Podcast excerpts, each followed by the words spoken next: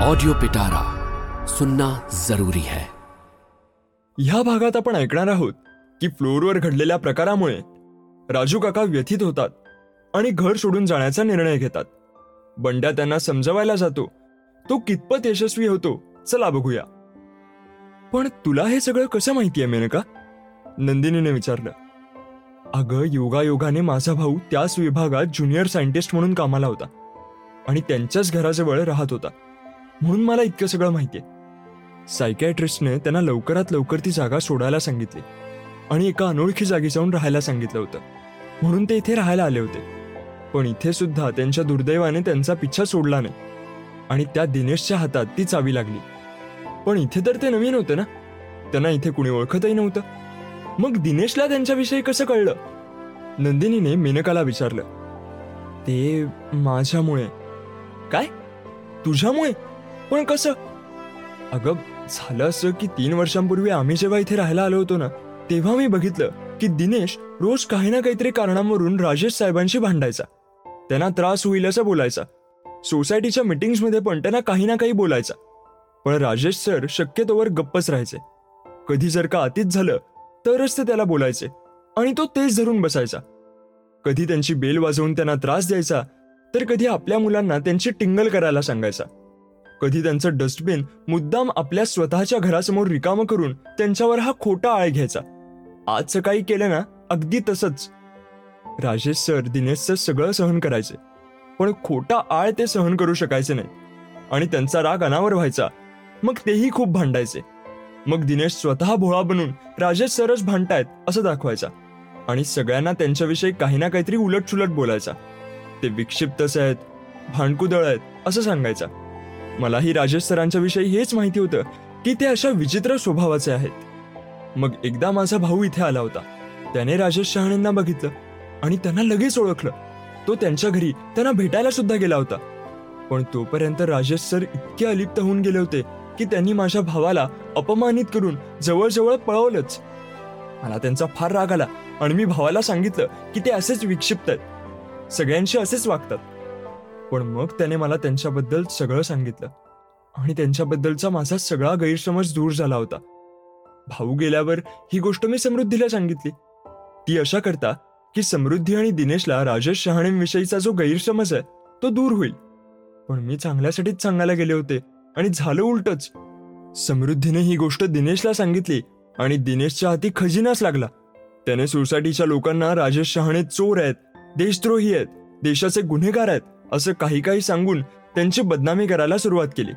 आता मला ह्या दोघा नवरा बायकोंचं खरं रूप कळलं होतं.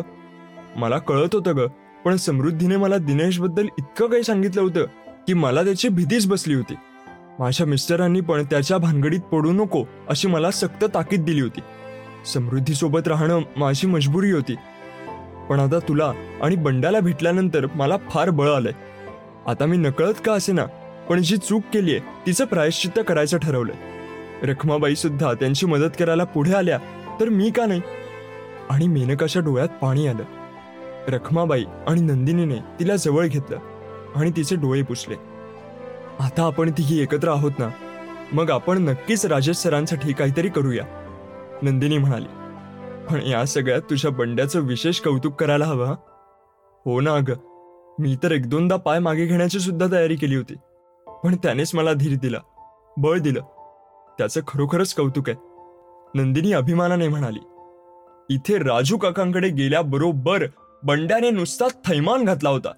त्याला इतका राग आला होता की तो जोर जोरात रडायलाच लागला होता. तो राजू काकांना रागवला त्यांच्याशी खूप भांडला आणि शेवटी त्याने त्यांचे बॅगेत भरलेले सगळे कपडे काढून फेकून दिले. तुम्ही जाताय का? पण का जाताय तुम्ही? खूप स्वार्थी आहात तुम्ही. माझा एकदा विचार केला नाही ना तुम्ही? जा जा. तुम्ही मला सोडून निघून जा. तो रागाने थरथरत होता. राजू काकांनी त्याला धरलं आणि आपल्या जवळ बसवलं. बंड्या हुंदके देऊन रडत होता. राजू काका त्याच्यासाठी पाणी घेऊन आले. आणि खूप प्रेमाने त्याच्या पाठीवरून हात फिरवत त्याला शांत करायचा प्रयत्न करत होते. मग हुंदके घेत घेतच बंड्याने राजू काकांना घट्ट मिठी मारली. इतकी घट्ट की जणू त्यांना हलताही यायला नको. मी तुम्हाला कुठेही नाही जाऊन देणार काका. बंड्या पुन्हा पुन्हा हेच बोलत होता.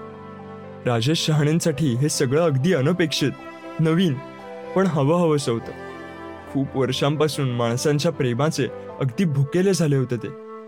बंड्याचं प्रेम बघून ते इतके भाऊक झाले होते की त्यांनाही अश्रू अनावर झाले होते. आज त्यांनी अश्रूंना वाटा मोकळ्या करून दिल्या होत्या. ते असेच खूप वेळ रडत होते. आणि मग त्यांना खूप बरं वाटलं. मन खूप हलकं झालं आणि डोकं अगदी शांत झालं होतं. Thank you so much Pandya. आज तुझ्यामुळे मी इतका रिलॅक्स झालोय. तू इतका लहान असून सुद्धा किती समजूतदार आणि काही मोठी माणसं मोठी असून सुद्धा मूर्खासारखी वागतात. पण हे बघ बाळा मी तुला जे सांगतोय ना ते नीट ऐक. तुला कदाचित त्याचा अर्थ कळणार नाही पण तरीही माझं ऐकून घे. हे बघ माझ्या आयुष्याचं तर अगदी वाटोळं झालं आणि त्यात आता काहीही बदल होऊ शकत नाही.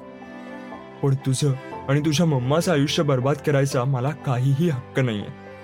आणि त्याकरता माझं इथून जाणं फार गरजेचं आहे. मला जायलाच हवं. नाहीतर खूप मोठा अनर्थ होऊन बसेल. आणि आपण भेटत राहूया ना? मी जिथे जाईन ना तिथला पत्ता तुला नक्की देईन. तू ये मग मला भेटायला. माझा फोन नंबर पण आहेस ना तुझ्याकडे.